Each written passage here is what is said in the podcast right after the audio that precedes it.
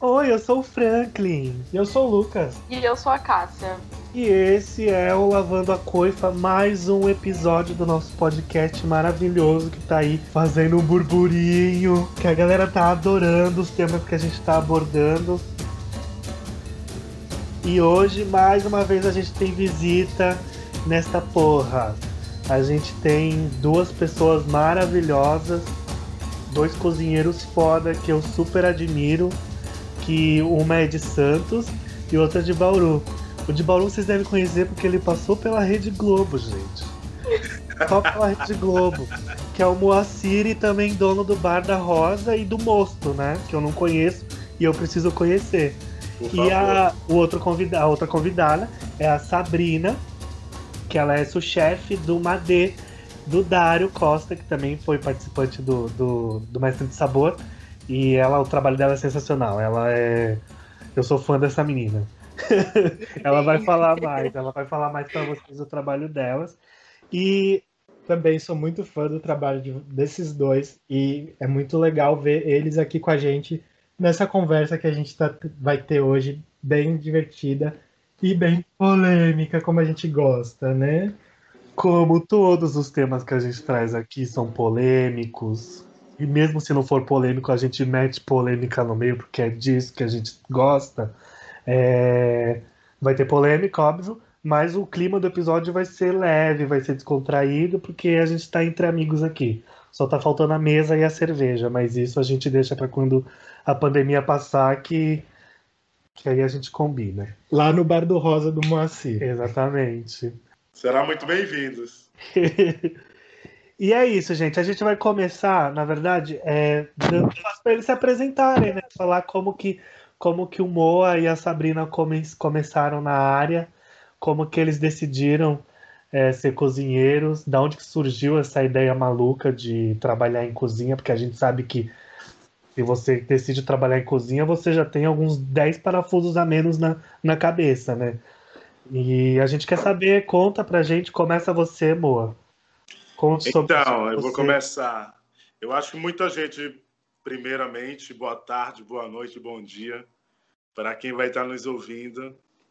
É um imenso prazer estar aqui hoje com vocês. Fico lisonjeada pelo convite e espero poder contribuir num pouco que eu vou falar, entendeu? E eu comecei na cozinha, eu acho que uma grande parte, talvez já tenha acompanhado um pouco da minha história pelo fato de eu ter participado de alguns programas em TV aberta e que teve um alcance bem legal, mas eu comecei através de um castigo. Eu fui criado em orfanato na Bahia. Eu sou natural da Bahia, mas eu vivo e moro aqui em Bauru, onde eu tenho dois estabelecimentos na área de alimentação. Um é mais voltado para de restaurante e outro para de coquetelaria. E logo, logo vem uma casa nova que a gente vai abrir também, aqui em Bauru e em São Paulo também. Fico spoiler, veja, para quando inaugurar vocês irem, por favor, que eu preciso viajar de jatinho. E a cozinha na minha vida começou através de um castigo, mano. Foi assim, uma coisa muito louca. Eu fui criado em orfanato, e lá no orfanato, quando você tem muita criança e muitos irmãos, a gente meio que é tudo traquina, sabe? Mais de 50 pessoas morando junto. Ah, pronta, né? Não tem como. Quando tem um filho dentro de casa, já é difícil, imagino com mais. Então começou através, eu fazendo cocada entre as bananeiras no quintal de casa. A mãe ficou sabendo colocou a gente de castigo na cozinha para lavar prato panela.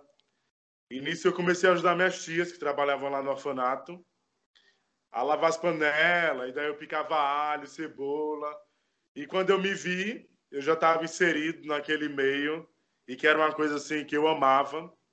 Quando eu via as pessoas comendo o que eu fazia e elogiavam, eu acho que isso para mim era assim magnífico, sabe? Porque eu acho que a gente que é cozinheiro, a gente gosta muito de ver o prazer da pessoa em comer, entendeu?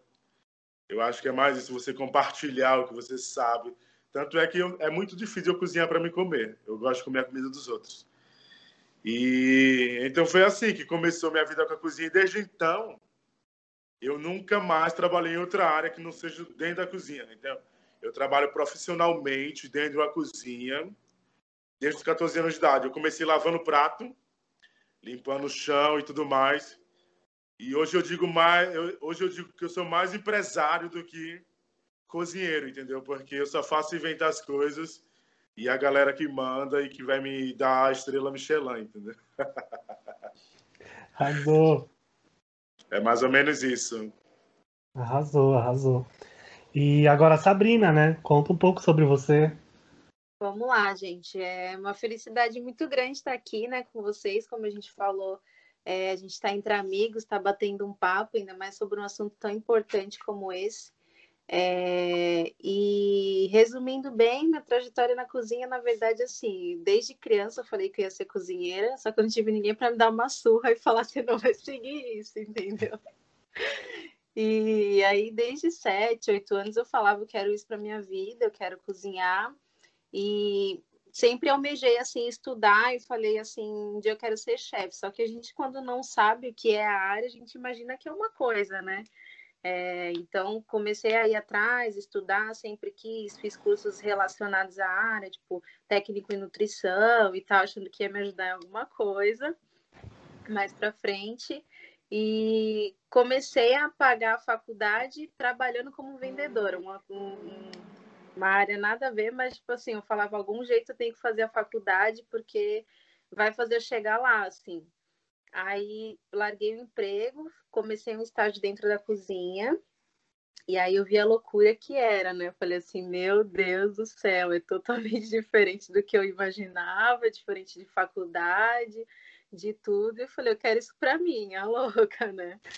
E E aí a gente foi, acabei assim tendo experiências, tive, é, eu tive um pouco de sorte assim de, de, trabalhar com pessoas muito bacanas, assim que me, me trouxeram uma experiência muito legal dentro da cozinha.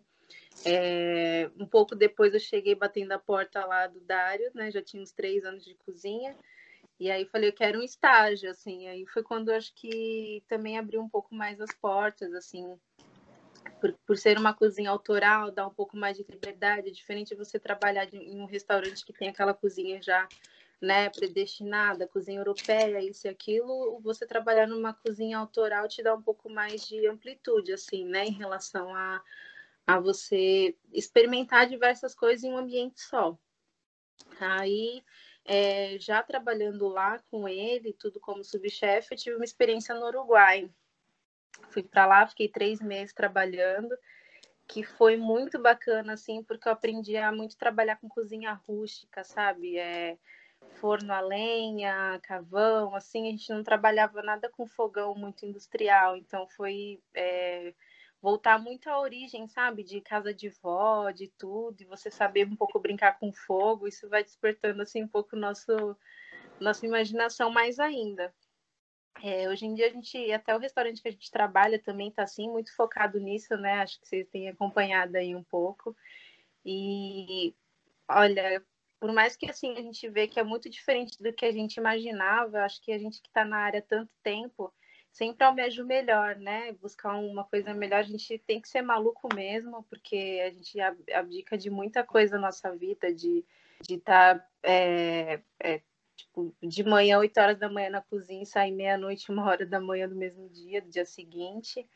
E mas não consigo me imaginar em outra área não, viu? Acho que eu já tentei até, falei, não, vou sair um pouco dessa loucura, mas a gente sente falta, não tem como. E é isso aí, vamos seguindo, sempre buscar o melhor, né? Buscar, como ele falou, a gente vê a satisfação do cliente lá, da, ele comendo, provando a nossa comida e, e gostando, assim, porque a gente participa de momentos, né, da vida de cada um só que com comida. A gente só engrandece ali um pouquinho, é muito satisfatório. E é isso. É um dos prazeres, né? Um dos prazeres e que é comer e a gente participar disso e ver que o que a gente serve é bom, ver na, na, na expressão do cliente, sabe, no comentário, ver que o nosso trabalho não é em vão. Acho que isso Obviamente que a gente precisa de dinheiro para pagar os nossos boletos, mas Ai. isso é muito bom ouvir. É muito bom ouvir crítica boa, sabe? Crítica ruim também, porque a gente cresce, sabe? Mas, sabe, dá, aquele, dá aquela massagenzinha no coração. Eu, pelo menos, acho isso. é o que vale, né? Depois de, imagina, depois de oito, nove horas de, de trabalho ali, de serviço, você ver a, a, o cliente estar tá você fazendo parte de um momento dele ali, a felicidade dele estar tá comendo um prato que pra gente, né, a gente manda tantos num dia que a gente não se dá conta.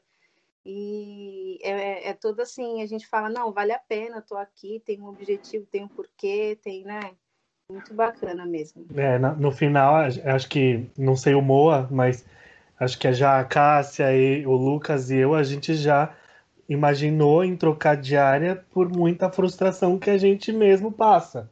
Que a nossa área, tipo, ela é muito boa, a gente ama fazer o que faz, é, mas a gente se frustra muito durante o caminho, né? Então é muito árduo. Porque então, a gente eu... cobra muito, né? Exatamente. Muito.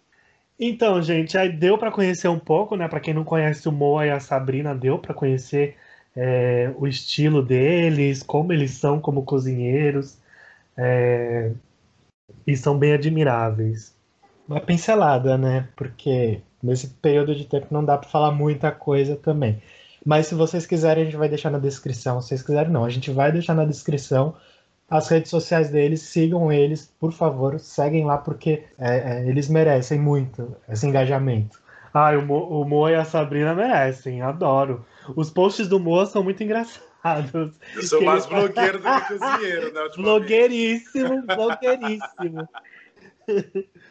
E então, a gente já pode partir para o tema central do, do, do, podcast desse episódio, né? É, vão ter outros episódios em, relacionados a preconceito. Esse aqui é focado no racismo. Lembrando que não existe só racismo com pessoas pretas. Existe racismo com asiáticos, com latinos, enfim. Mas aqui a gente chamou o Moa e a, e a Sabrina porque é um tema que tem que sempre gera é, burburinho, sabe? Sempre gera polêmica e é uma coisa que precisa parar. A gente precisa fazer alguma coisa para isso, tipo, cessar de vez, porque parece que a gente vive num momento em que as coisas não, não não estão cessando ou não estão diminuindo. Parece que elas estão indo contra a maré, sabe? E é muito chato ver isso. Tudo que a gente tem visto ao redor, não só no Brasil, mas ao redor do mundo, sabe? Ultimamente, essa quarentena quase me deixou maluco de tanta notícia ruim que eu via na internet em relação a isso mesmo, sabe? É, então é, a gente vai abrir esse espaço aqui agora para o Mo e a Sabrina falarem sobre um pouco do racismo, sabe? Se eles já presenciaram, se eles já sofreram isso dentro da cozinha, na vida deles. É, porque assim, o Lucas é asiático. O Lucas também pode falar um pouco de, de sobre racismo, né? Porque existe. É, é aquela coisa, é, gente que, que é de origem asiática, assim, descendência asiática, a gente até sente, mas não tanto quanto. Eu acho que a gente não sente tanto quanto os negros e latinos lá nos Estados Unidos sofrem muito também, né? Mas aqui no Brasil, eu acho que é essa parcela que sofre mais. É, eu já sofri na Sim, não sofri, mas assim, é aquela coisa meio velada, sabe? Tipo, é em tom de brincadeira, é em tom de deboche, assim, não é uma coisa direta. Mas eu, eu acho assim, tem, tem coisas quando o racismo é voltado para quem é asiático, para quem é italiano, para quem é totalmente diferente para quando a gente é uma pessoa negra, porque o asiático normalmente é chatado como um cara mais inteligente, não pode errar, que tem dinheiro, e já a gente que é preto não, é visto como inferior é o que tem que estar tá lá lavando o prato, enquanto que os outros estão lá em destaque, entendeu? Exatamente. Uma das coisas assim dentro da cozinha que me incomodava muito, principalmente em Salvador, porque eu sou de Salvador, é um dos estados onde tem o maior número de pessoas pretas, e você vê hoje dentro da cozinha chefes que estão em destaque baianos, todos brancos, entendeu? Eu posso citar vários deles, o Fabrício, é um chefe que é branco, é de um Angel, a Teresa Paim. Então, é, e, e quando você vai falar de chefes pretos, que são que colocam os restaurantes lá para poder funcionar, que estão no fundo lá à frente para poder fazer o rolê acontecer, não tem destaque nenhum, entendeu? Então, isso é, é uma das coisas. Pode falar, por favor. É, como é muito engraçado, porque hoje em dia, por exemplo, eu trabalho numa cozinha aberta, né? Quem conhece o restaurante sabe. E às vezes o cliente quer falar, quer até elogiar mesmo, fala que queria falar com o subchefe, aí quando eu falo que sou eu, é, quando sou eu, rola uma surpresa, assim, sabe? Então, é assim, é aceitável até ter um negro, uma negra na cozinha, mas é, é, é estranho ele ser um superior ou ele ser, sabe, alguém com cargo como um subchefe ou chefe que seja. Então, é, rola aquela coisa de, calma, a gente até te aceita aí, mas é estranho você estar, tá, sabe, num cargo acima. E, e, é muito louco, porque essa coisa da cozinha, até pouco tempo atrás, era uma profissão totalmente é, desvalorizada, onde quem estava dentro de cozinha eram pessoas pretas que tinham, não tinham um estudo. Então, ai, vai lavar lá o prato, vai cozinhar, não tem estudo, vai trabalhar em restaurante. E a partir do momento que começa a ficar glamour, ter um destaque, você só vê pessoas brancas tendo destaque, entendeu? Isso, assim, é no mundo. Eu não falo só em relação ao Brasil. Eu falo isso em, em grande escala. Se você pega para ver hoje de chefes que estão na mídia, que são premiados, todos são brancos. Todos são brancos. Aí eles colocam uma cota de 1, 3, 4 para dizer que tem. E sendo que no contexto geral é algo muito estrutural, entendeu? As pessoas são preconceituosas às vezes sem nem perceber que estão sendo o lance da, da, da, questão da Sabrina, eu acho que também tem muito. É um assunto que a gente vai abordar também depois, que é a questão do machismo, porque além de preta, você é mulher. Então, tipo, é mais assustador ainda uma mulher preta em, em, em cargo assim de chefia, tipo, já é demais já. E no caso do Mo, é, como ele, né, é, é baiano, eu prefiro que ele fale, porque é engraçado, porque a base da cozinha baiana são de pessoas pretas. Então, Sim. Então, como é que só tem branco chefe de cozinha consagrado se a comida que eles fazem é completamente, tipo, africana, sabe? Acho que é o estado, não sei, ele pode dizer com mais propriedade, mas acho que é o estado com mais pretos no país e a base da cozinha é de pessoas pretas. E assim, não é que você fala, ai, que eles não têm porque as pessoas não vão atrás de chefes que são pretos. Aí você pega na Bahia, a única chefe preta que eu conheço que tem um destaque, ainda assim é a Dadá, entendeu? Mas assim, a gente tem, tem tantos outros. Aí você vê o que sai em capa de revista. São todos brancos. Eu não estou querendo desmerecer aqui, muito pelo contrário. O trabalho de nenhum deles, eu acho que eles têm competência. As oportunidades para essa galera são muito mais fáceis para quem é preto, para quem é tem uma cor de pele mais escura, isso não tenha dúvida.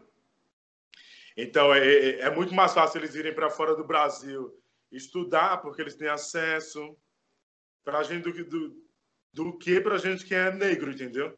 Porque para a gente que é preto é tudo muito mais difícil. A partir do momento que a gente entra em uma cozinha, que a gente está como chefe, como subchefe, a gente tem que estar tá se provando a todo momento que a gente é capaz para estar tá ali. Aí vem aquele contexto também.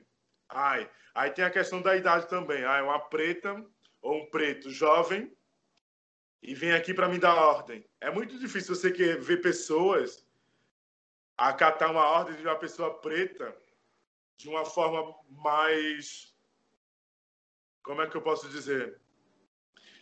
De uma forma mais mais natural mesmo, entendeu? A partir do momento que a gente fala, o pessoal já fica meio assim, ah, e aquele preto lá querendo me dar ordem.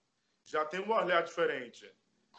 Eu falo, eu, eu, hoje, graças a Deus, eu trabalho e o meu trabalho me dá condições de eu frequentar determinados lugares onde eu chego e, e que tem um poder aquisitivo um pouco mais caro. E eu me deparo a todo momento com atitudes de pessoas que são preconceituosas sem nem perceber. Um dos exemplos foi quando eu estava na fila para entrar no Terraço Itália, em São Paulo. Eu vou, eu vou citar nomes de, de lugares, porque eu acho importante a gente citar. para pessoas poderem saber. E, e quando chega lá no elevador, tem uma moça que ela fica para poder orientar para onde você vai e para onde você não vai. E nisso eu estava com um amigo meu que é bailarino e é preto também, de São Paulo. E ela simplesmente perguntou para a gente três vezes se a gente estava indo para tirar foto ou para comer. E, e, na hora eu estava mega com fome. Eu gosto de sair nos lugares para comer. Eu nem percebi. Depois que a gente estava lá, que esse meu amigo veio comentar comigo, entendeu? Você percebeu? Que ela perguntou três vezes para a gente se a gente ia tirar foto e se ia comer. E assim, eu lembro como se fosse agora.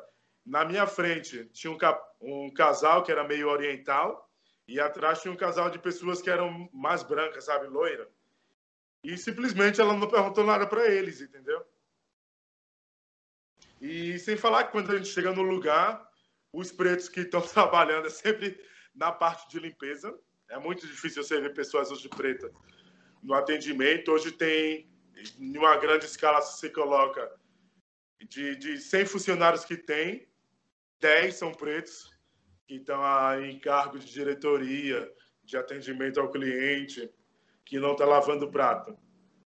Então, também eu entendo, é um mundo também que não é delas. Então, é muito difícil essa galera ver pessoas pretas frequentando lugares de alto padrão, porque normalmente eles imaginam ah, um preto não tem condições de estar ali.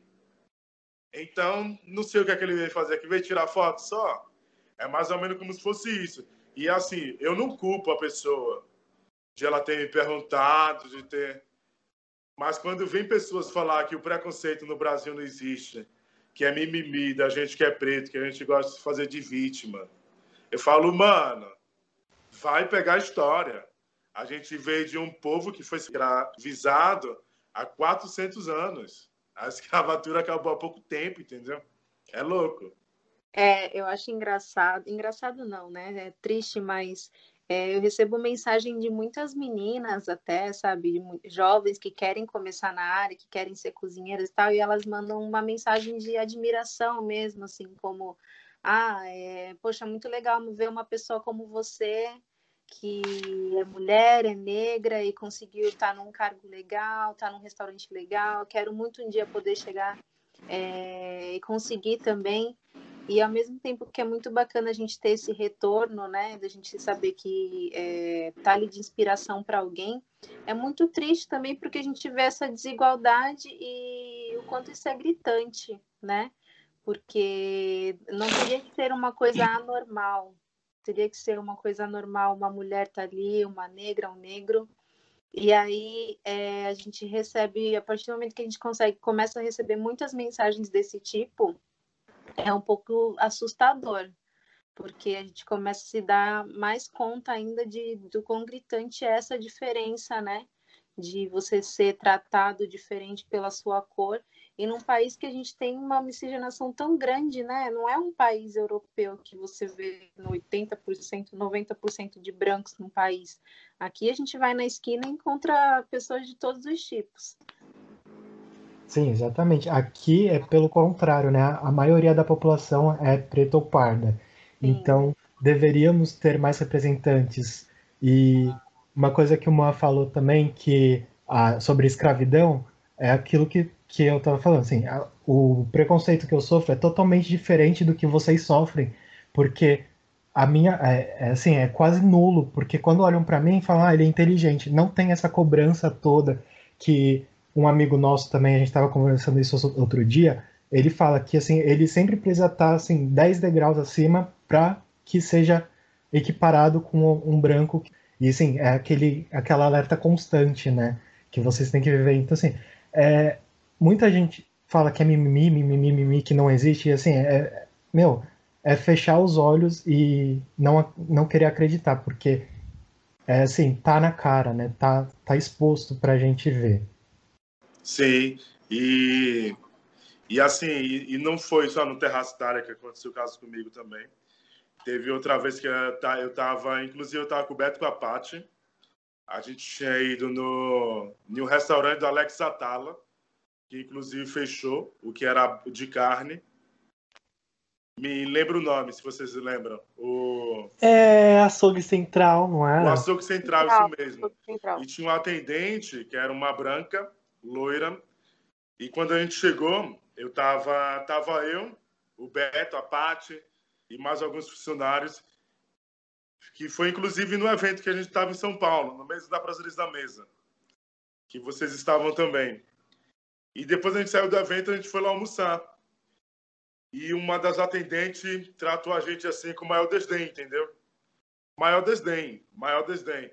E nisso tinha outro rapaz que inclusive foi super educado, tratou a gente de uma forma muito cordial. E a partir do momento que eu falei para ela que eu estava em São Paulo, que a gente tinha restaurante, que a gente estava participando do evento da Prazeres da Mesa, que eu era chefe convidado e tudo mais, que eles ficaram sabendo quem a gente era, o atendimento mudou totalmente, entendeu?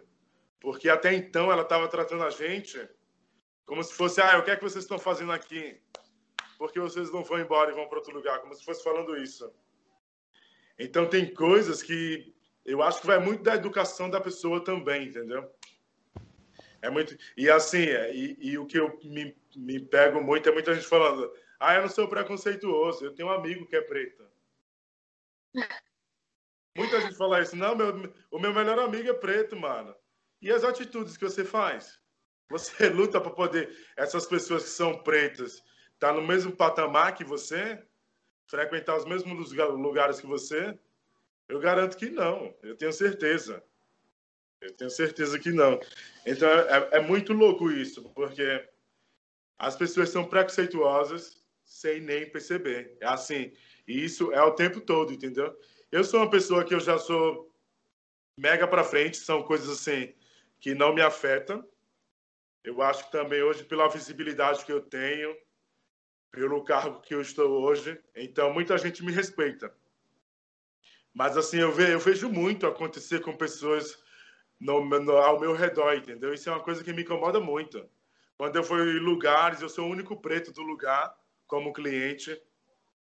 E, assim, você falando em um lugar que todo mundo fala que é igualitário, dentro da cozinha, e em cozinha principalmente. Em cozinha principalmente. Você vê a grande parte das pessoas que estão em cargo de lideranças, são brancos, são brancos. É contado a dedo os pretos que estão ali em destaque. É que nem você você falou, né, do, do, de todo o glamour que, que a nossa área teve. Com esse glamour, a, as mensalidades das faculdades de gastronomia pagas aumentaram muito. Aumentaram muito. E muita gente não tem condição de pagar. Então você vê muito filhinho de papai lá, entendeu? No estudando, que às vezes nem quer seguir na área, tá ali, tipo, porque o papai vai bancar um restaurante, mas você não vê uma pessoa que quer vencer na vida, que quer seguir de uma forma justa, né, na, na gastronomia. Você não vê, você cada vez menos você vê é, negros sendo reconhecidos ou entrando na gastronomia, sabe? Eu acho que isso acontece em outras áreas também a gente fala com gastronomia porque é a nossa realidade. Né? É, com, complementando o que você está falando e o que o Moa falou, é, é, meio que um fio condutor, porque se a gente parar para pensar, é, basicamente é o mesmo, a gente segue o mesmo padrão de chefes conhecidos aqui no Brasil e no mundo. São sempre homens brancos de condição financeira boa, de classe média, classe média alta. Você não vê uma mulher, é, uma mulher preta, um homem preto, de que, que, que saiu, sabe, da favela ou de algum lugar pobre, que o cara virou um astro. Na maioria das vezes, acho que 90% dos casos, são homens o padrão, né? O, o, homem padrão é o homem branco de classe média, classe média alta, que o cara conseguiu pagar uma mensalidade de uma faculdade boa e conceituada, aí o cara conseguiu ir fazer um curso na Europa ou nos Estados Unidos, aí ele voltou e conseguiu abrir um restaurante trabalhou tipo dois, três aninhos aí em algum lugar, fez algum estágio em algum lugar renomado, tipo num Noma da vida, num, num Blue Hill, e aí ele volta pro Brasil e abre um restaurante, tipo, conceituado. Aí ele logo lota o restaurante, e aí ele sai em revista, aparece na televisão, a gente vê esses chefs que fazem programa de TV, são todos os mesmos padrões, de homens brancos e de classe média, classe média alta. E aí você fala, tipo, cara, como é que a gente vai chegar lá, sabe? Como é que um preto que saiu às vezes da favela, que, né, às vezes a mãe fica o dia inteiro fora trabalhando, como é que o cara vai conseguir chegar lá? Tipo, é muito desigual. E quando a gente vê a galera levando isso num nível tipo, ai, pelo amor de Deus, isso não existe, você fala, cara, que mundo você vive? A pessoa tem que viver numa realidade muito paralela para ela não acreditar em desigualdade social em racismo. Eu vou falar por mim, o meu pai é preto. Eu sou branca, mas meu pai é preto e o meu padrasto é preto. Só que mesmo assim, mesmo mesmo eu nascendo de uma pessoa preta, eu sendo branca, a gente tem racismo, tipo, estrutural, enraizado. Tipo, eu, às vezes, me pego tendo pensamentos de... Porque eu sou branca, eu nasci com a pele branca, então eu não sei o que, que é, sabe, tá nesse lugar. Então, mesmo mesmo para mim sendo para mim não tendo distinção nenhuma da pele, mas mesmo assim eu ainda consigo olhar e falar, não, é, tipo, então a gente precisa olhar para nossa vida e perceber as coisas, sabe? Tentar parar, ouvir e, e, ver a realidade. Não ficar nesse, nessa alienação de que não, a famosa falácia da meritocracia, sabe? Que é, não existe nem aqui nem na China. De que, ah, se você estudar e correr atrás, você vai conseguir. Não, você não vai conseguir. Porque não depende só disso. Então, o Moa comentou que ele começou a ter um atendimento diferente depois que descobriram quem ele é, o que ele faz, o, o poder aquisitivo dele. Só que é, eu acho que isso a gente tem que ter independente da nossa classe social, né? É respeito, é você saber lidar, se colocar no, no, lugar do próximo, né? Empatia. Porque eu já vivi diversas situações também, a ponto de fazer uma entrevista e depois escutar até que ela se veste bem, né? Com um tom de ironia. É, ou piadinhas, que seja, eu poderia enumerar várias situações aqui. Só que é uma coisa que a gente não pode se calar, né? A gente tem que falar, independente da, do, da situação que a gente esteja, se a gente tem dinheiro ou não, porque a partir do momento que a gente se cala, apesar de às vezes não ter muita gente ouvindo, mas quanto mais a gente cala, mais a gente consente. E as pessoas têm que entender que somos iguais, né? Que temos direitos iguais e que, independente, às vezes, se a gente não nasceu, não nasce rica, não nasce em berço de ouro, e a gente tem condições sim de chegar, de lutar, lógico. É mais difícil, sim, mas é, somos, a gente tem condições, sabe? E às vezes as pessoas, até os próprios negros, por ser uma coisa enraizada, existe preconceito de negro com negro, sabe? Existe pra, a pessoa se diminui e, e não, peraí, né? No restaurante a gente teve uma situação que veio um pouco a público de, de, de, de um cliente que foi super agressivo e tal. É, hoje em dia eu acho que mudou um pouco, né? As pessoas têm um pouco mais de tato na hora de falar, né? elas tentam, como elas sabem que existem leis e tudo mais, elas ficam, é, querem falar, mas é, às vezes muda um, a palavra ou te olha de um jeito diferente, mas acaba não falando. E aí é, é, justamente isso, a gente não, não se deixar, sabe? Não se deixar levar a situação e dizer que aquilo ali é normal, né? Da mesma forma que hoje, por exemplo, é, existe essa coisa das cacheadas, e tudo mais, mas quanto tempo não teve que alisar o cabelo ali para se colocar na, na, sociedade, entendeu? E hoje virou uma coisa que tá essa coisa de, de empoderamento e tudo mais que tem que acontecer, mas para isso teve que ter um start, né? E o start a gente faz todo dia com as nossas ações, e não é só quando faz com a gente, é quando a gente vê que está fazendo com uma pessoa do lado e não aceitar também aquilo e falar, né? É que nem assim, você falou que hoje em dia as pessoas estão tendo mais tato na hora de falar. Eu acredito. Só que, só que assim, existe uma outra parte onde as pessoas não têm filtro, que é a internet. É o Instagram, é terra de ninguém. Lá você pode falar o que você quiser, você não vai acontecer nada com você, você não é processado, você, enfim. E a gente teve chefe, e a gente tem chefes brancos como a Janaína Rueda, a Bel Coelho, que se posicionam contra o racismo e sofrem ataques. Inclusive, a, teve até a Vivi Acuda também, que, que teve todo aquele. Como que eu vou dizer? Aquela movimentação por conta do George Floyd, né? E elas postaram na rede social, enfim, contra o racismo. E a Vivi Acuda, não sei se vocês conhecem ela, confeiteira, ela foi postar, a Vivi Akuda confeiteira, né? É, ela é japonesa, de origem japonesa, E ela foi postar na rede social dela para contra o racismo. Foi outra que sofreu ataque, sabe? Porque a galera não, a galera tá na internet, fala o que quer, a gente vê muita coisa. Eu vi muita coisa estando em casa, porque a gente tá em casa há quantos meses? Já passou de seis, né? Seis, Seis, né? seis Seis. meses em casa e a gente fica na internet. Se a gente não ficar na internet, a gente fica olhando pro teto. Só que assim, é muito ruim. Me fez muito mal uma época ficar na internet. Porque era muito, era muito, era muito ódio, é muito ódio propagado, sabe? Em cima de gente preta na internet. A gente vê isso no Instagram, sabe? Eu, eu, e eu não entendo porque as pessoas, não sei se elas, é, por elas estarem atrás de, de um de um celular ou um computador, talvez aquilo ali deu uma, uma coragem para ela, sabe, de falar alguma coisa que ela não, não alguma coisa que, que elas não falariam normalmente para uma pessoa, sabe? E isso é, é muito é muito feio, sei lá, é muito mal. Me fez muito mal ver esse tipo de coisa. Eu que queria você- também, eu queria também colocar outra situação que eu assim me deparei. Eu acho que a, a- eu ter participado do programa da Globo para mim foi maravilhoso. Eu não tenho o que reclamar.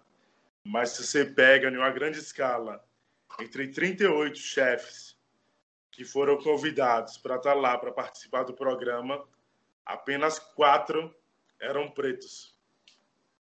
Que era eu, Arthur, a Dani e a do Rio de Janeiro, que eu não me recordo o nome dela. Eram quatro pretos, os outros eram tudo brancos, de que já tinham uma condição financeira melhor, de uma família mais. Então, a, a partir do momento, aí você vê essa coisa do preconceito. Ele sempre, a, a grande maioria coloca pessoas pretas para poder concluir a média. Não era nem 50%, entendeu, do público que estava lá. Para se falar, não, tinha metade era preto, metade era. Não. E assim, e é o que eu, e eu entendo que eles, como emissora, que é, as pessoas são mega preconceituosas, eles querem ver pessoas brancas, e é isso. Muita gente não se, não se identifica sendo representada por pessoas pretas. Hoje muita gente fala, ai, amor, que você é lindo, nananã, nananã. Sempre... Mas eu entendo, porque no contexto geral é só firula porque aparecia ali na TV, entendeu? Mas que no fundo, no fundo, eles gostam de ver pessoas pretas sempre servindo. O Franklin falou ali sobre é, essa coisa com a internet, né? De cada um falar o que quer e tudo mais. E nesse episódio que eu falei que aconteceu no restaurante, que foi super é, humilhante assim para todo mundo, acho que não só para quem estava ali, passou pela situação, né? Do cliente ofender, chamar de negrinho, preto, sujo, de enfim, ele tentou é, humilhar os garçons que, tá, que estavam ali de, de qualquer maneira e é, abalou muito a equipe no geral, sabe? Porque todo mundo ali se põe no lugar, é, é igual, por exemplo, a gente estava comentando, a gente, é, a gente que já entende o que a gente é, é que, que defende a nossa causa, que sabe das nossas origens e tal, ainda assim a gente fica abalado, né? Só que a gente se põe no lugar de outras pessoas que não têm essa, essa esse empoderamento né, todo, é, a gente se põe no lugar de um filho, de um irmão que pode passar por isso e aí, né? Porque isso não é de hoje, é muito antigo e, e vai continuar acontecendo por muito tempo ainda, infelizmente. E aí rolou aquela coisa de será que a gente coloca, é, será que a gente vai atrás, será que a gente denuncia, será que a gente coloca a boca no, tam no né? Como dizem. E aí, depois de muito tempo, a gente decidiu que a gente ia assim fazer isso, porque a gente não achava justo o cara chegar num dia que estava todo mundo já, sabe, fazendo ali o seu, trabalhando, querendo é, disponibilizar o melhor para ele, né, um, um, uma experiência, e ele tratar todo mundo como ele achava que tinha que tratar. E aí, depois que a gente foi atrás, denunciou tudo, colocou na internet, a gente recebeu, é, se você for ler, tem várias mensagens do tipo, estão querendo se aparecer, é, isso aqui é para chamar público, para ter mais cliente, isso e aquilo, sendo que assim, é, a gente não precisa disso, né? Então, às vezes você vai buscar um direito seu, né? Você vai é, querer dar voz para uma coisa que é tão é, triste, tão, né? Humilhante, e as pessoas ainda te crucificam, te criticam, te é, jogam pedras, né? E sendo que muitas delas com certeza nunca passaram por isso. E até mesmo na, na própria delegacia, quando foi, é, foi, as pessoas foram fazer o BO, né? E eles trataram tipo, ah, mas vocês estão aqui para quê? Vocês foram agredidos? É, o cara bateu em vocês? Sabe? Como se fosse, ah, vocês estão fazendo a gente perder nosso tempo aqui, tanta coisa para fazer, e vocês estão querendo denunciar porque o cara chama vocês de negrinho sujo, um exemplo. Então, assim, é tanto das pessoas quanto às vezes a gente quer um resbaldo, né, da, da, da polícia, enfim, seja da, da justiça, e nem isso a gente tem, né? Até quando foi lá, as pessoas foram fazer o BO, foi tratado com deboche no começo, até saberem qual era o restaurante, qual era o chefe e tudo mais, para darem o devido, a devida importância, né, entre aspas. Mas até agora nada foi feito, o cara tá solto, o cara não pagou por nada. Então, é, às vezes a gente luta contra, assim, sem saber o que, que, que, a gente vai ter em troca, né? Assim, será que vai resolver? A gente grita, grita, grita, e será que alguém está escutando? Eu acho que a gente, eu acho que agora tá mais complicado ainda, porque a gente é muito difícil a gente não enxergar que nós aqui do Brasil nós somos é, chefiados, né, vamos assim dizer entre aspas, por uma pessoa que né, dá margem para isso acontecer, que, que nunca se preocupou com isso, que sempre levou isso na brincadeira, né, do que o Moa falou do, ah, mas eu tenho até amigos negros, né? A gente tem um presidente assim, e a gente também, se for falar da maior potência mundial, que é os Estados Unidos, lá, né, também é, é comandado por um cara que, tipo, claramente, né, preconceituoso, que não tá nem aí, que não tá se importando. Então, é, isso reflete muito na sociedade, porque se você sabe que o presidente do teu país tá falando que isso é mimimi, tá falando que isso não existe, tá falando que isso é besteira, por que, que você vai se importar com isso? E é a mesma coisa lá dos Estados Unidos. Tipo, se o, se o, se o presidente tá falando que isso é mimimi, tá falando que isso não existe, que lugar de negro é servindo, é tendo que ser pobre e tal, para que que você vai se importar? Então é por isso que a gente vê muito isso, apesar da gente estar tá tão avançado em 2020 e tal, a gente ainda vê esse retrocesso, porque a gente acaba elegendo, vou falar gente, porque né, nação, porque a gente acaba elegendo pessoas que contribuem para isso. Então, o cara que está em casa, ele se sente respaldado por isso, entendeu? Tipo, ah, o nosso presidente tá falando que isso é mimimi, ele não gosta, então eu não, não tem problema comigo, eu só vou reproduzir, sabe, o, o que eu tô ouvindo. E aí, é, o Franklin acho que quer falar, mas eu queria também perguntar para vocês, porque eu já li um artigo, por exemplo, que, que lá nos Estados Unidos, eu li um artigo, tem um restaurante que é super famoso lá na Califórnia, que teve uma polêmica com ele, porque é, os cozinheiros, que são em sua maioria é, pretos e, e latinos, relataram muito a questão do pagamento baixo e que o restaurante era muito famoso. É, a chefe tinha ficado muito famosa, mas quem comandava o restaurante diariamente eram os cozinheiros e eles eram super mal pagos.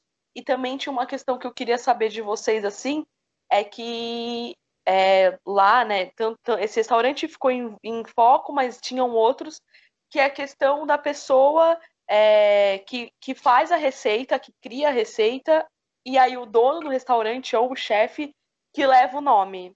E aí isso também ficou muito polêmica, porque lá, aqui é, não tão ainda, mas lá ficou muito em voga essa polêmica do é, as pessoas pretas, ou como eles têm lá uma sigla que é pessoas de cor, né? É, e os latinos é, levam o estabelecimento para cima, criam as receitas, mas na hora de ter o crédito é o dono ou o chefe. E eu também queria saber de vocês, depois que o Franklin falar, se já, vocês já aconteceram com vocês, o que vocês acham disso. Pode falar, Franklin. Não, era para fazer um adendo, no caso que você citou o Brasil e os Estados Unidos, né, no termo de comparação. São dois presidentes lixo, né, tanto de um, de um país quanto de outro a gente sabe disso. É, e eles deixam bem claro o preconceito que eles têm, seja com preto, com gay, enfim. Só que essa impressão que eu tenho, não sei vocês, mas a impressão que eu tenho é que o povo nos Estados Unidos e a mídia também parece que elas, elas têm, elas têm, como que eu vou dizer? É... Nossa, fugiu a palavra agora. Mas parece que elas, elas têm prazer maior, sabe, do que o povo brasileiro em ir contra isso. Sabe, tipo, você vê reality shows, vou dar um exemplo, que é assim, pode parecer bobo, mas não é. Hoje eu tava com o Lucas vendo um vídeo do novo casting do RuPaul's Drag Race, que eu amo.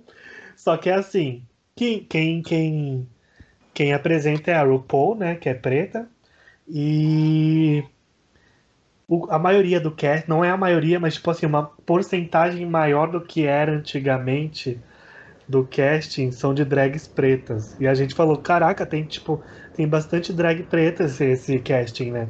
E que bom. E que, que nem no caso dos protestos também, esse é um, esse é um exemplo mais real. No, quando aconteceu aquele incidente com o George Floyd. Eu acho que no Brasil não aconteceria isso. Eu não sei. Eu, pelo menos, eu acho que o povo não sairia na rua é, quebrando tudo, sabe? E protestando contra o racismo. Eu tenho essa impressão morando no Brasil. Eu nunca fui para os Estados Unidos, mas é o que eu, que eu imagino. Agora eu vou deixar vocês responderem a pergunta da Cássia. Você, é, você falou um pouco sobre isso de, de você criar prato e tudo e o chefe assinar. Eu acho que isso acontece, na verdade, em todas as cozinhas, assim, né? Acho que é muito normal pelo menos geralmente rola uma troca, né? Eu, não, eu na verdade eu não passei muito por isso no sentido de eu criar um prato totalmente sozinha e o chefe assinar. Eu sinceramente não passei por isso, já passei assim por partes de criações meio a meio e tudo, mas nunca teve um prato exclusivo meu que outra pessoa tomou conta ou assinou e tudo mais. Eu acho que isso acontece muito durante dentro das cozinhas e muita gente às vezes leva como normal, né? Porque como se, por exemplo, já trabalha ali, sabe que o chefe sempre vai ser a estrela, o dono do restaurante, sempre vai levar a fama, entre aspas, mas acho que no geral, quem sabe mesmo que é um trabalho em conjunto, é quem é da área, assim, né? Quem trabalha aqui, a gente sabe que nada é feito sozinho. Mas quem tá de fora, quem vai apreciar a comida e tudo mais, sempre vai dar o voto ou a estrela para quem é o chefe, para quem está ali na frente, né? Pelo menos se você nota quando um cliente vai na, e come alguma coisa e gosta, ele vai e ele parabeniza geralmente o chefe, né? Quem está ali de linha de frente. Mas a gente que é da área e tudo, a gente sabe que é um trabalho em conjunto sempre. E lógico que geralmente rola mais essa insatisfação, essa indignação quem está começando, né? Fala, como assim foi eu que fiz, tá agradecendo ele e tudo mais. Só que, no geral, assim, acho que depois você vai entendendo. Eu acho que é porque, assim, a, a, só para deixar um pouco mais claro, que acho que eu falei no, lá, a tá. polêmica era porque exatamente o que vocês falaram, que o Mo falou no começo, de, de assim, é, os cozinheiros serem basicamente, a equipe ser basicamente dividida entre pretos e latinos, e a chefe não dá o crédito. Ela virá sempre, sempre ser, tipo, nas costas dela, sabe? O sucesso do restaurante. E, e, meio que todo mundo ali dentro do restaurante saber que ela era a que menos fazia. Então, nessa, nessa matéria que eu li, era muito disso, de como lá nos Estados Unidos as equipes são, são sempre meio que formadas por pretos e latinos, e os caras que levam né, o restaurante e criam e cozinham e tal, e o chefe nunca dá o crédito, ele só, só fica com, com a fama, sabe? Então tava se falando muito isso, sobre dar o crédito, sobre, sobre o cozinheiro ser preto, ele ser latino, e ele nunca levar o crédito exatamente por, por essa questão de ele sempre ser o cara serviçal, sabe? Sempre Entendi. vai ser o cara que. É, a Sabrina falou esse negócio do, do chefe levar estrela e tudo mais. E a gente que tem mais tempo, a gente se acostuma, se acostuma com isso. É uma coisa que eu estava pensando esses dias. Não sei se vocês vão concordar comigo. Eu já tive chefes que viravam e falavam, assim, ele recebia o elogio do cliente, ele virava e falava, ó, você não tem que agradecer a mim, você tem que agradecer a equipe, porque foi a equipe que fez. É assim, eu acho que é um gestinho, assim, que dá um, um, um, um ânimo, né, assim, pra, pra gente continuar. Eu, eu fico feliz que tive muitos que fizeram isso, mas eu, eu conheço vários que, além de não dar o devido valor, desmereciam os funcionários, só cobravam e não é, e não elogiavam quando tinha que elogiar, não agradecia e etc. É, é, aquela coisa que assim a gente vai acostumando porque assim tá enraizado na nossa área, né? Assim como o racismo também, assim, são coisas que estão enraizadas que eu acho que podem mudar, né? Tem que mudar e uma mudança para melhor, né? Sim, foi o que eu falei. A gente não faz nada sozinho, né? É, a cozinha tem, tem várias áreas dentro de, de uma cozinha, assim, a, a, galera vê o prato final, mas não entende que cada item que saiu ali saiu de uma praça, foi alguém que fez, e para compor uma coisa ali que às vezes acha que é simples, né? E tem um, uma linha de produção atrás que, que ninguém imagina. E realmente um gesto assim como agradecer ou falar que não foi feito sozinho e tudo mais, a, acaba dando um up na galera, né? Em todo mundo, até porque como eu disse, não é, é, não é uma profissão fácil, né? É, a gente lida com desafios pessoais diários ali todos os dias. É, pessoais não, eu digo assim, de desafio de corpo mesmo, né? O cansaço bate, estresse, é, é, calor, é frio, tudo no mesmo, no mesmo ambiente. Então, é, você ter o reconhecimento pelo seu trabalho ali é, Acho que é uma das principais coisas que fazem você continuar e ter o um motivo de, de cada vez seguir em frente e melhorar. E quando você ainda é associada ao racismo, como ela comentou ali da chefe e tudo mais, é, eu acho que é pior, né? Porque aí você fala, poxa, eu tô trabalhando tanto, né? Tô, tô me doando tanto, a gente está fazendo um trabalho legal, e aí é, ela está levando mérito porque ela tem uma cor, um status ali a mais que o meu. E que momento eu vou ser visto, né? Eu acho que muita gente acaba desistindo é, de, de seguir ali ou, ou de querer algo mais, querer crescer, justamente por não ter esse reconhecimento. Eu acho que durante todo esse tempo que eu trabalho em cozinha, eu tive dois chefes de cozinha, porque logo depois comecei já sendo meu próprio chefe e tudo mais. Um dos chefes, para mim, assim, eu acho que os dois foi maravilhoso, porque com um eu aprendi o que não se fazer com as pessoas e com o outro eu aprendi como se fazer. Então eu tive um chefe, inclusive na Bahia, onde eu criei pratos num cardápio de criação minha e ele colocou no cardápio e o mérito ele deu passou todo para mim porque eu usei praticamente a base que ele já usa, as técnicas que eles usam, que ele usava, mas com a harmonização que eu tinha criado. E trabalhei com outro que era muito aquela coisa do ego, sabe? Vocês estão praticamente reproduzindo o que eu quero. Então, o mérito é todo meu. Ele não falava isso com essas palavras, mas nas atitudes a gente percebe, né? E, e como a Sabrina falou nessa cozinha, o, o chefe de cozinha não é nada se ele não tem uma boa equipe, entendeu? Então, eu, eu acho que a partir do momento, eu, eu, eu falo, eu acho que eu não sou o melhor chefe do Brasil. Estou longe de ser, estou caminhando para poder ser um. Mas, assim, pelo menos eu tento trazer dentro da minha cozinha, no Bar da Rosa, no Mosto, sempre dar o maior destaque que eu posso para as pessoas que trabalham comigo. Tanto é que quando os clientes chegam em mim, para elogiar qualquer tipo de comida e tudo mais, eu sempre falo, amor, eu não fiz nada, quem fez foi a equipe. Eu só estou aqui fazendo a cena, entendeu? Porque eles que acordam, enquanto que eu estou dormindo, a galera chega 8 horas da manhã para picar cebola, fazer arroz, fazer feijão, eu vou chegar lá lindo e falar, não, é tudo eu que fiz. Então eu acho que dentro da cozinha rola muito essa coisa do ego da pessoa também, entendeu? Ah, eu sou o chefe, então o que tiver de bom, eu vou pegar para mim porque foi eu que treinei a equipe e o que tiver de ruim eu vou descascar na equipe, entendeu? Eu vejo muito isso em, em muitas cozinhas. Então acho que é um trabalho em conjunto, é um trabalho em conjunto e eu vejo muito chefe se destacando em cima de trabalho que ele às vezes nem sabe fazer, entendeu? Quem faz é a galera da cozinha. Porque a cozinha, se você entra na perfeição, é porque a galera tá ali todo dia fazendo aquela mesma coisa. Óbvio, às vezes você cria algo na sua cabeça e tudo mais, mas se você não tem a prática de estar tá ali todo dia fazendo, mano, de nada vale o que você ah, mostrou, entendeu? Se a equipe não dançar em conjunto com você.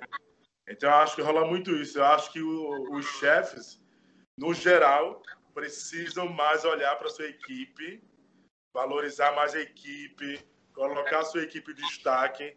O que eu vejo muito é também muita gente não querendo, não divulga a galera para quem, com quem trabalha, com medo da pessoa sair. Eu acho que a gente é um pássaro, e passarinho quando cresce tem que voar, entendeu? Da mesma forma que eu tenho meu restaurante hoje, outras pessoas querem ter, mano. E a vida é assim. Tem que valorizar. Eu acho que no contexto geral, entendeu? E, e isso só é bom para quem é dono do lugar. Porque a pessoa seja valorizada, ela vai fazer aquilo com maior empenho, vai querer ver o lugar crescer junto, porque ela está tendo um destaque junto com o chefe, e uma coisa puxa a outra. Então, eu sou um tipo de pessoa assim, eu acho que eu não sou perfeito, porque quem trabalha comigo sabe que eu não sou perfeito. Quando eu tenho que virar o cão, eu viro o cão também, entendeu? Que a gente é ser humano, é normal. Mas, assim, o que eu posso, eu tento valorizar no máximo que eu posso. Arrasou. Sempre dando close. E, Dá um assim... close, né, amor? Tem que dar um nome. E assim, gente, antes, antes da gente ir pro nosso Fala aí Cozinheiro com o Franklin, eu queria, assim, sinceramente, de coração, uma opinião de vocês, assim, o que nós, brancos, podemos fazer para ajudar essa causa? No meu ver, é estar tá apoiando mais, colocar pessoas pretas em, em destaque, pessoas gays, trans. Eu acho que trans, quem é, sofre muito mais do que a gente que é preto porque além, eu acho que carrega um preconceito assim da sociedade muito maior do que o nosso, porque eu acho que não envolve só a questão de cor de pele, envolve a questão da sexualidade e muita gente ainda tem um pensamento de gente do mato. Muita gente tem pensamento de gente do mato. Então, é uma das pessoas assim que eu admiro muito. Outro dia eu estava conversando com um amigo meu é a, a Luísa lá do, do Magazine Luiza. Assim, hoje eu vejo pessoas falando mal, pessoas falando bem e tudo mais. Eu admiro ela, de onde ela veio e onde ela está. E onde ela está colocando pessoas que não tinham um pingo de oportunidade para poder estar em cargos onde elas jamais imaginaram estar, entendeu? Então, eu acho que é isso. É ajudar essas pessoas a estar em destaque. Incluir elas nas coisas, nos eventos, assim, e no geral, e no geral. Eu falo desde evento pequeno a evento grande. Hoje eu participo de alguns eventos grandes, eu acho que por conta da visibilidade que eu tenho hoje, e é contado a dedo. As pessoas pretas que estão ali também, entendeu? É, é muito contado a dedo. Um dos últimos eventos que eu participei foi da Estela. Não querendo falar mal do evento da Estela, que foi maravilhoso. Foi um evento incrível, magnífico. Mas se, se vocês entrarem lá no site e começar a rodar as fotos, vocês vão ver que a quantidade de pessoas pretas que tem é mínima em relação às brancas, entendeu? É mínima, mínima, mínima, mínima. Então eu acho, eu acho que é isso. Eu acho que as grandes empresas precisam olhar para as pessoas que são pretas, que são menos privilegiadas. Tentar incluir elas nas coisas. Esse é meu ponto de vista. E assim, e não é algo que a gente quer se fazer de vítima, que a gente se acha coitado. Não, eu, o mesmo mérito que você tem como profissional, eu tenho. Agora, as oportunidades da forma que chega para vocês, que são brancos, para a gente chega totalmente diferente. E às vezes nem chega. E assim, não é por falta de competência, não. É, eu acredito que é, é, muito isso que o, que o Moa falou, né? De que a, uma das melhores formas de ajudar é, é dando visibilidade para essas pessoas, é apoiando, é colocando elas em igualdade em termos de, de aparecer, de estar em cargos altos, enfim, é dando, é, como ele disse, as oportunidades. E eu acho também que são atitudes diárias, né? Porque é, é você falar sobre o assunto, é você abordar, é você é, encorajar as pessoas que às vezes se calam ou sentem medo, ou se sentem oprimidos e, e preferem se calar e, e, não falar sobre o assunto, é encorajar essas pessoas, né? E também, assim, é, não só falar, porque hoje em dia a gente fala em falar, em dar visibilidade, as pessoas só, só associam a internet. e não é o dia a dia, né? Você vê uma pessoa que está passando por uma situação do seu lado e não aceitar ir lá e se intrometer mesmo. Eu acho que é, as pessoas têm medo, né, de, de falar, de às vezes partir por uma agressão e tudo mais. Só que não é só o negro que tem que tem que abrir a boca, sabe? O branco, é, independente, eu acho que se ele acha que é uma situação errada, não basta ele só olhar e se indignar, sabe? Eu acho que ele tem que sim tomar partido e não só para não só referente ao racismo, a tudo, a quando for algo contra a mulher, quando for com gay, com, com transexual, enfim, qualquer pessoa que esteja sofrendo ali qualquer tipo de acuamento, enfim, só porque pelo que ela é, pelo, pela cor, enfim, eu acho que a gente não tem que se calar, não. É, então, eu acho que a melhor forma de apoiar é isso. Maravilha. É, outra coisa assim, é totalmente pra, voltado para outra área, é, na área de uma propaganda do Santander. Eu estava até conversando com um amigo meu que é gerente no Santander e tudo mais. Outro dia a gente estava assistindo TV e daí saiu uma propaganda. E a única propaganda que eu vi pessoas pretas era uma propaganda onde pessoas pediam empréstimo, entendeu? E eu aí colocavam pessoas pretas de baixa renda. E quando era algo onde ia engrandecer, é a Ana Paula Rosa, branca de olho azul. Ou pessoas brancas, entendeu?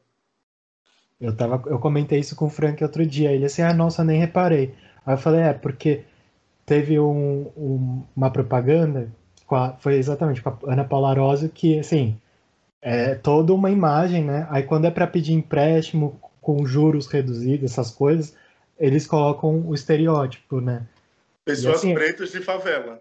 Sim. É mais ou menos e, é isso. E aí é, é aquela coisa subliminar. Sim, não é, não é aquela coisa. Sim, é escrachado, mas é aquela coisa subliminar, porque às vezes você não está prestando atenção na TV, mas seu olho está vendo. Então aí acaba associando isso, né? Sim. Mas é, é bom falar sobre isso, gente. Esse, esse episódio foi muito, é, é muito importante. A gente está aqui conversando como se a gente estivesse no bar, como eu falei, mas é um assunto que precisa ser falado todo dia, sabe? Porque assim, não basta não ser não ser racista. Tem que ser antirracista, tacar fogo nesses filhos da puta. É que eu já sou mais porra louca, entendeu? Se, tipo, se eu, se algum amigo meu fala alguma merda, eu intimo. Por que, que você tá falando isso? Tipo, sabe? Então, é, são pequenas atitudes, ah, sabe, que, que o povo branco pode ter. Tipo, são pequenas atitudes assim. O simples questionar uma pessoa, por que, que você falou isso? Sabe, sabe aquela, aquela, aquela expressão? Ai, tinha que ser sabe? Tinha que ser. Por... Mas por quê? Por que, que tinha que ser? Eu não entendi. O simples questionar, eu acho que já quebra a, a perna da pessoa. Se não quebrar, você quebra mesmo por você mesmo, porque eu sou assim. Eu, eu acho que eu acho que tem, tem muito a questão do que tem se falado agora é que se você não se você não é gay, se né, é homossexual, transexual, se você não é preto. Então você não sabe. Então quando a pessoa que está ali sofrendo a opressão reclamar, você não tem que falar, ai, mas eu acho que não, você não acha nada, amore, você não tem que achar. Você tem que, eu acho que uma das coisas que mais tem se falado é porque a gente tem que ouvir, a gente tem que ouvir, entender e aí começar a mudar a partir daí. Tanto o que o que o Franklin falou agora, sobre às vezes ver uma piada, às vezes ver uma atitude e, e dar um corte, quanto a ser a combater mesmo, ser, ser antirracista mesmo. Eu, eu, eu tento ter conversas com pessoas próximas a mim, porque às vezes em pequenas brincadeiras que, que antes eram tidas como normais, né, entre aspas, e aí você fala para a pessoa, então, não, não é normal, não é legal, é, às vezes uma pessoa preta ou gay pode não ligar, mas às vezes uma pode e você tá ferindo ela. E a partir do momento que você fere a outra, é, você desrespeita o outro, já não tem mais graça, já não é mais legal.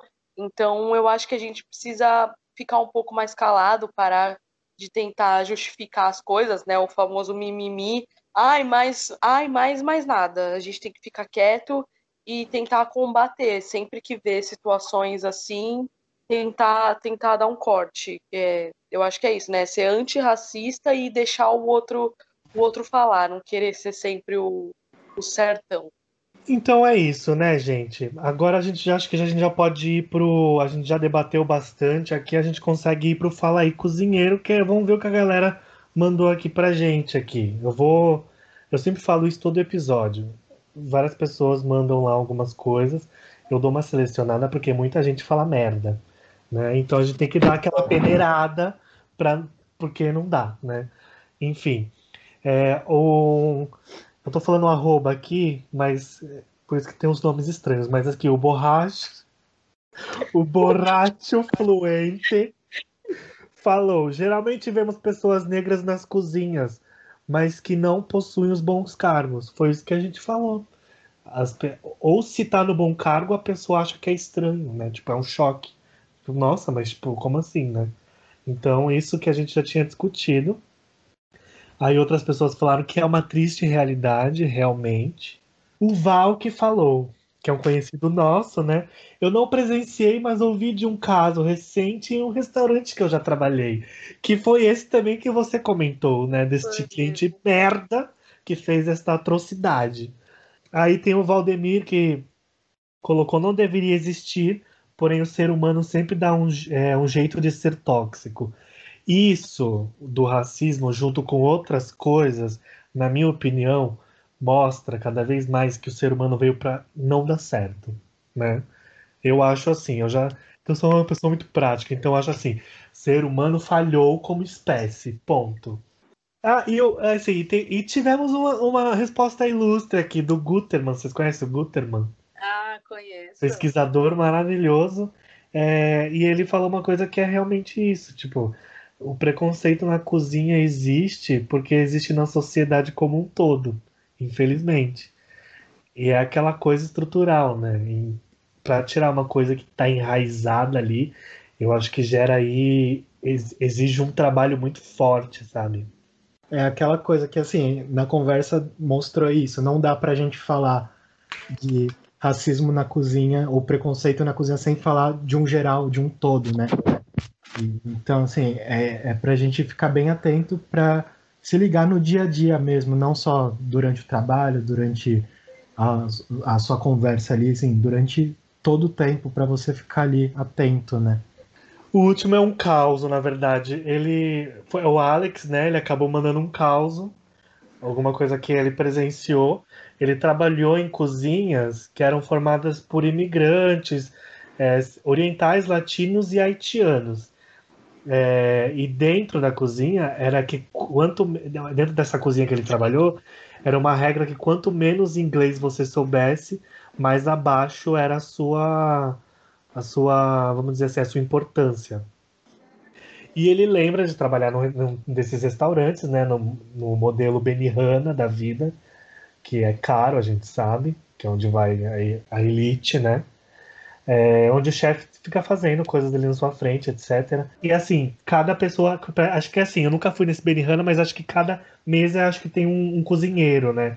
E parece que essa chegou uma família lá e o chefe daquela mesa era um cara da, do Camboja e ele era negro. E a família, quando chegou e viu aquilo, falou que não queriam ele como chefe da mesa. Só que aí o restaurante sambou na cara desses filhos da puta, porque fez o quê? Não, vai ser esse mesmo. Se quiser, coma fora. Então é assim, gente. Tem que ser. Racista tem que ser tratado assim, caralho. Eu já fico puto já quando eu leio essas coisas aqui, porque, porque é foda.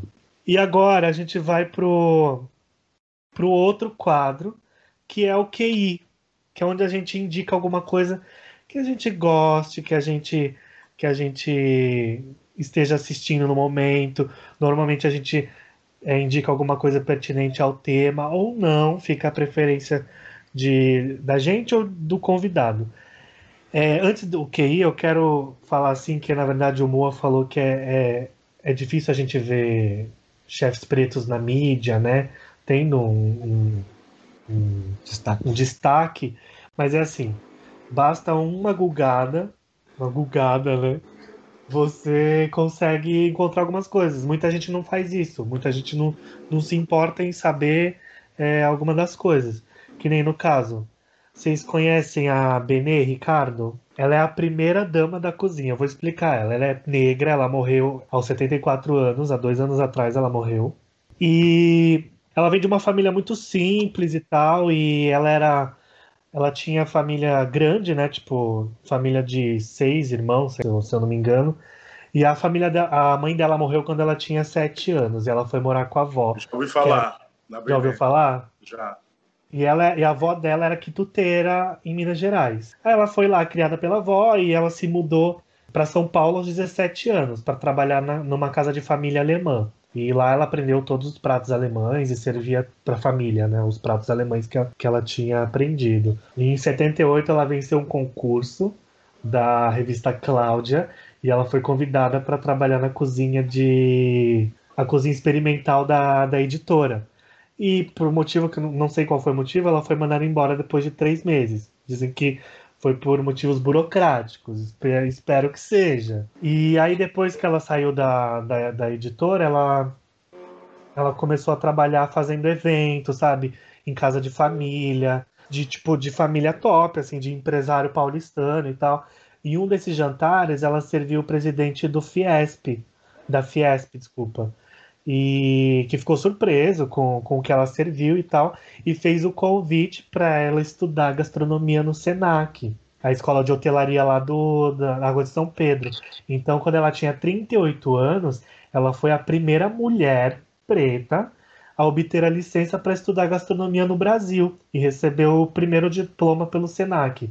Aí depois disso ela deixou, né? O, o depois ela concluiu o curso, veio para São Paulo e aí ela começou a supervisionar o refeitório do Maxud Plaza, ali, aqui, aqui, no, aqui no Jardins. E ela ficou super famosa pelos eventos de buffet que ela fazia, né? Infelizmente ela veio a falecer. E ah, e uma outra coisa importante foi que ela quase venceu, quase foi representar o Brasil na edição de 2001 do concurso Bocuse d'Or. Então vai vendo a pica que essa mulher não era. Naquela época, então, tipo, era muito mais difícil. Se hoje em dia tipo, a gente fala que é difícil, eu acredito eu que naquela época devia ser muito mais difícil para você ter um destaque. Então tá aí uma história de uma pessoa que merece destaque, que é a Dona Benê. Que para quem não conhece, fica aí. Se vocês quiserem saber mais um pouco, vão lá e pesquisem sobre ela que vale super a pena. E a gente retoma aqui o QI, né? Eu vou começar indicando, eu vou indicar um filme que eu assisti esses dias, eu não tinha assistido. Super é, foi bem aclamado, né? Que é o Green Book, que é assim, se você não, não assistiu, assista, porque é um, é um filme que trata muito ali, tipo, o racismo estrutural, né? E como as pessoas eram tratadas naquela época, toda a segregação, às vezes a diferença de tratamento pelo cara ser pelo cara ser pianista, sabe? Sobre esse filme, porque assim, é, acho que o Franklin vai explicar sobre o filme, mas eu só queria fazer um adendo que o protagonista, os, eram, são dois protagonistas, o Maharsha Ali, né, que é super difícil de falar o nome, que é maravilhoso, que é preto, e o outro ator que é branco. E teve muita polêmica na época do filme, porque deram muita ênfase pro ator branco. Que eles têm muito mania lá de filmes, filmes de pretos, eles colocam um termo que eles usam que é o branco salvador. Então, o preto sempre é salvo por um personagem branco. Então, tipo, rola muita polêmica lá, porque na maioria das vezes os filmes de pretos sempre tem algum branco que salva eles e ajuda e tal. E esse filme também foi a mesma coisa. Eles centraram muito a história no personagem branco. Sim, só que eu acho que ao contrário de bastante filme que, que eu já vi, esse filme, eu acho que os, se os brancos assistem, eles têm muito para aprender com esse filme. Porque, o, no caso, o protagonista branco, você vê desde o começo do filme que ele tem aquele racismo que as pessoas são racistas sem perceber, sabe? Tipo, é aquele racismo estrutural, que às vezes é a piadinha, é não sei o quê. É diferente do racismo de racismo de outras pessoas que foi abordado no, no filme, que é o racismo mesmo, sabe? Tipo, que é tipo, não gosto de você porque você é preto. Tanto que no final do filme foi maravilhoso. Tipo, eu não vou dar spoiler do filme, assistam a porra do é, filme que vale muito a pena. Vale muito a pena. Eu vou assistir. Assista, que é maravilhoso. Tem um também, só entrando no, na questão dos filmes, eu não sei se vocês viram, que foi um filme ganhador de Oscar também super aclamado, que é o Corra. Não eu já assisti. Então, também, porque o Corra eu achei muito bom, é, porque eles, sei lá, eles, eles fizeram, eles trataram o racismo de uma perspectiva muito você tá querendo, você tá entendendo onde a gente quer chegar? É tipo, é desse jeito que vocês brancos enxergam é, a gente, né? Tipo, o povo preto como um povo que não tem personalidade, que é feito só para servir o que o branco quer. Então, também eu acho que também é um filme muito bom. Eu tipo, sei lá, quando eu assisti, eu sei, achei, achei toda a construção da história tipo, sensacional. Eu falei, mano, que bizarro. Pode falar, Moa, pode falar. A minha dica, na real, eu sou uma pessoa muito ligada à música. Então, é um álbum da Elza Soares que chama Protesto, onde ela traz canções onde representam que é, que é praticamente um protesto através da música. Então, eu acho que vale a pena. São várias músicas que ela já inter, interpretou que eu acho que vale super a pena. Elza Soares, protesto. Escutem! Eu ia, eu, ia, eu ia indicar a Elza também, mas ele já foi mais rápido aí que eu. Mas eu gosto bastante de acompanhar algumas mulheres negras também que estão na cozinha, na internet. Uma delas é a Ieda, né? Baiana. Ieda, eu amo!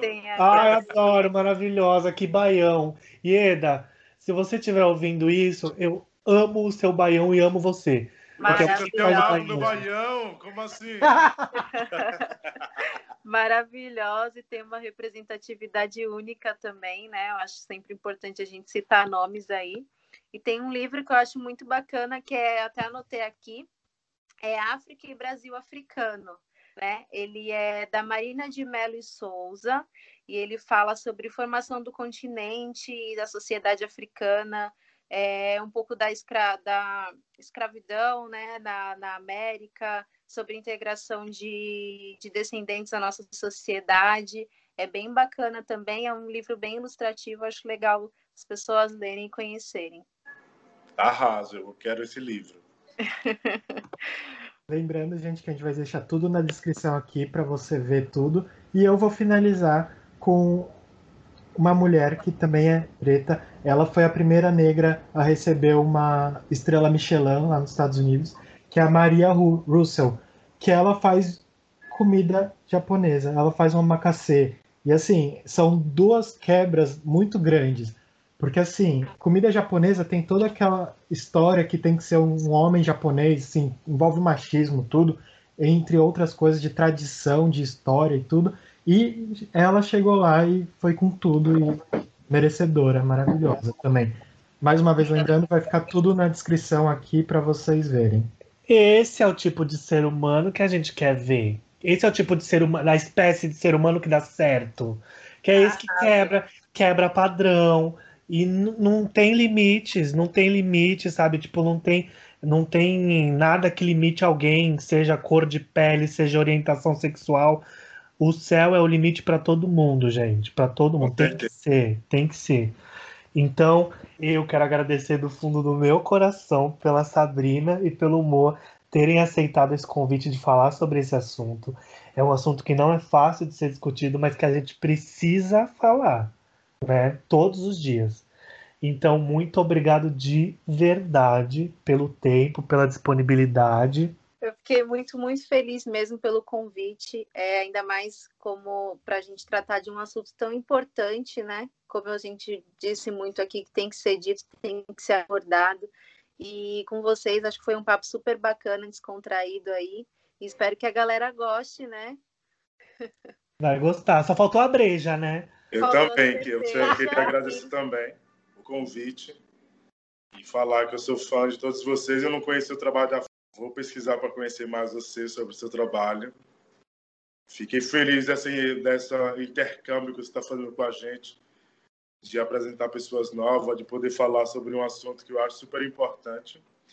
E eu espero um dia poder também não ser só abordado para poder estar tá citando, falando sobre esses assuntos, porque eu acho que a gente é muito mais além do que está falando só sobre assuntos de racismo e tudo mais, mas que é um assunto muito importante. Mega, mega feliz em poder participar e estar tá aqui um pouco do meu tempo com vocês. Ah, é maravilhoso receber vocês dois de verdade. E assim, o nosso próximo episódio é, vai ser o décimo, olha só que chique, décimo episódio. Adoro. E vai ser. Podcasters. Bem podcasters. E assim, vai ser gastronomia versus rede social. Polêmico! Bem polêmico. e o que, que vocês acham? Bafo, né? Vocês não, não gostam de assunto simples, tem que ser assunto para dar o que falar. É, são assuntos que precisam muito ser falados e poucas pessoas falam. Só, só queria tipo, agradecer também. É, a Sabrina eu conhecia, apesar dela né, não me conhecer assim, eu conhecia pelo Franklin, eu fui, eu fui a uma D uma vez, mas eu acho que você não estava lá. É, e aí eu conhecia pelo Franklin, é, que sempre falava de você e tal. E o Moa eu conhecia também muito por causa do Franklin.